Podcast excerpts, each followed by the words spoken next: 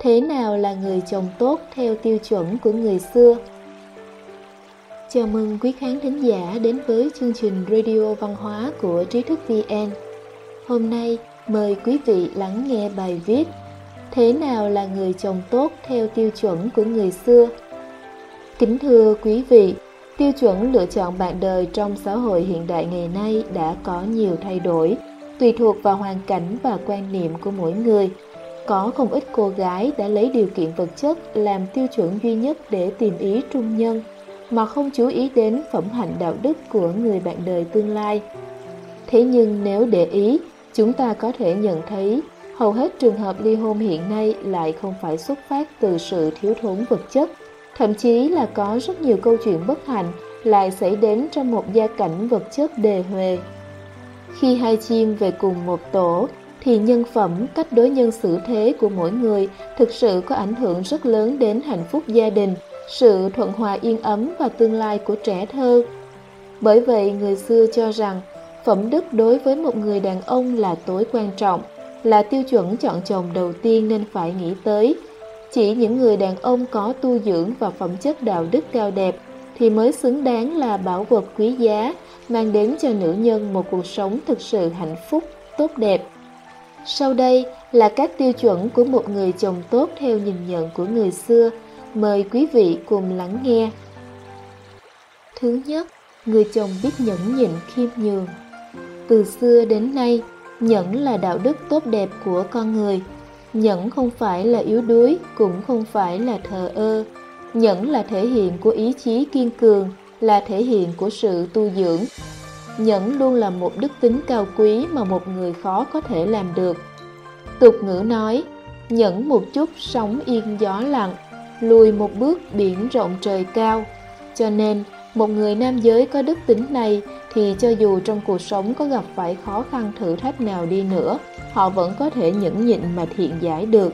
Họ luôn lấy nhẫn để giải quyết các mâu thuẫn, làm cho các mối quan hệ trong cuộc sống trở nên ôn hòa và thoải mái hơn họ cũng nhất định sẽ không lấy lý do khách quan để đem lại sự bất hòa cho gia đình. Thứ hai, người chồng biết nghiêm khắc với bản thân. Việc ăn nói tưởng là nhỏ, nhưng kỳ thực tu khẩu đối với một người đàn ông là vô cùng quan trọng. Cho dù đó là người trầm lặng ít lời hay linh hoạt lưu loát, nếu có thể giữ đạo trong tâm, không khoa trương và luôn nghiêm khắc tu dưỡng tâm tính bản thân, thì đó chính là người cao thượng những người như vậy sẽ không nhìn chằm chằm vào khuyết điểm của người khác, chỉ quan tâm tu dưỡng bản thân. Họ cũng không, miệng nói một đường, tâm nghĩ một nẻo, càng không dùng lời ác để hại người. Thứ ba, người chồng biết tránh sát thủ đức. Cổ nhân có câu, trong vạn cái ác thì dâm đứng đầu. Tục ngữ có câu, anh hùng khó qua ải mỹ nhân xã hội hiện đại có những thứ gọi là phong trào giải phóng tình dục, nhưng thời xưa thì gọi đó là nam nữ dâm ô trụy lạc.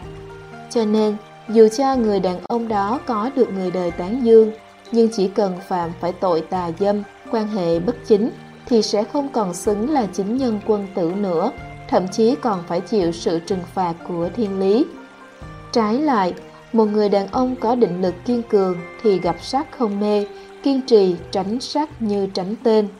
Người chồng như vậy, dù ở hoàn cảnh nào đi nữa, họ cũng cự tuyệt sự hấp dẫn của sắc đẹp, một lòng bảo hộ gia đình mình.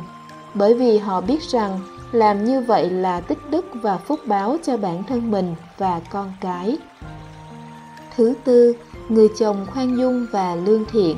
Người tốt với ta ta sẽ tốt lại với người.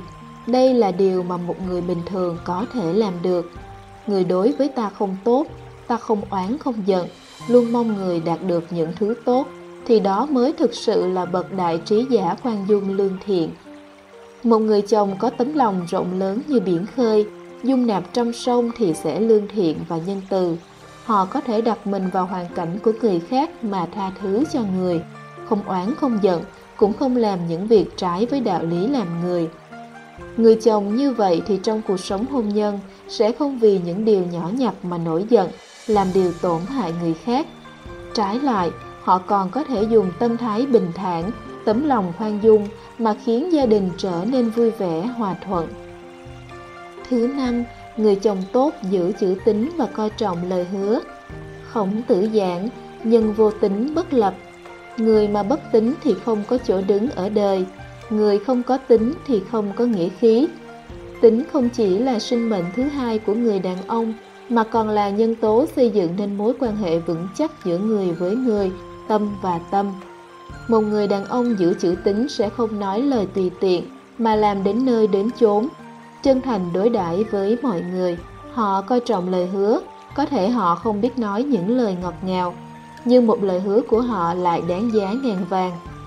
Những người đàn ông coi trọng chữ tính, một khi nói lời thì tất sẽ làm, và làm thì tất sẽ có kết quả. Người như vậy, lòng họ thẳng thắn vô tư, chất phát trang trọng, là một người có trách nhiệm, là đối tượng đáng giá để người khác dựa vào.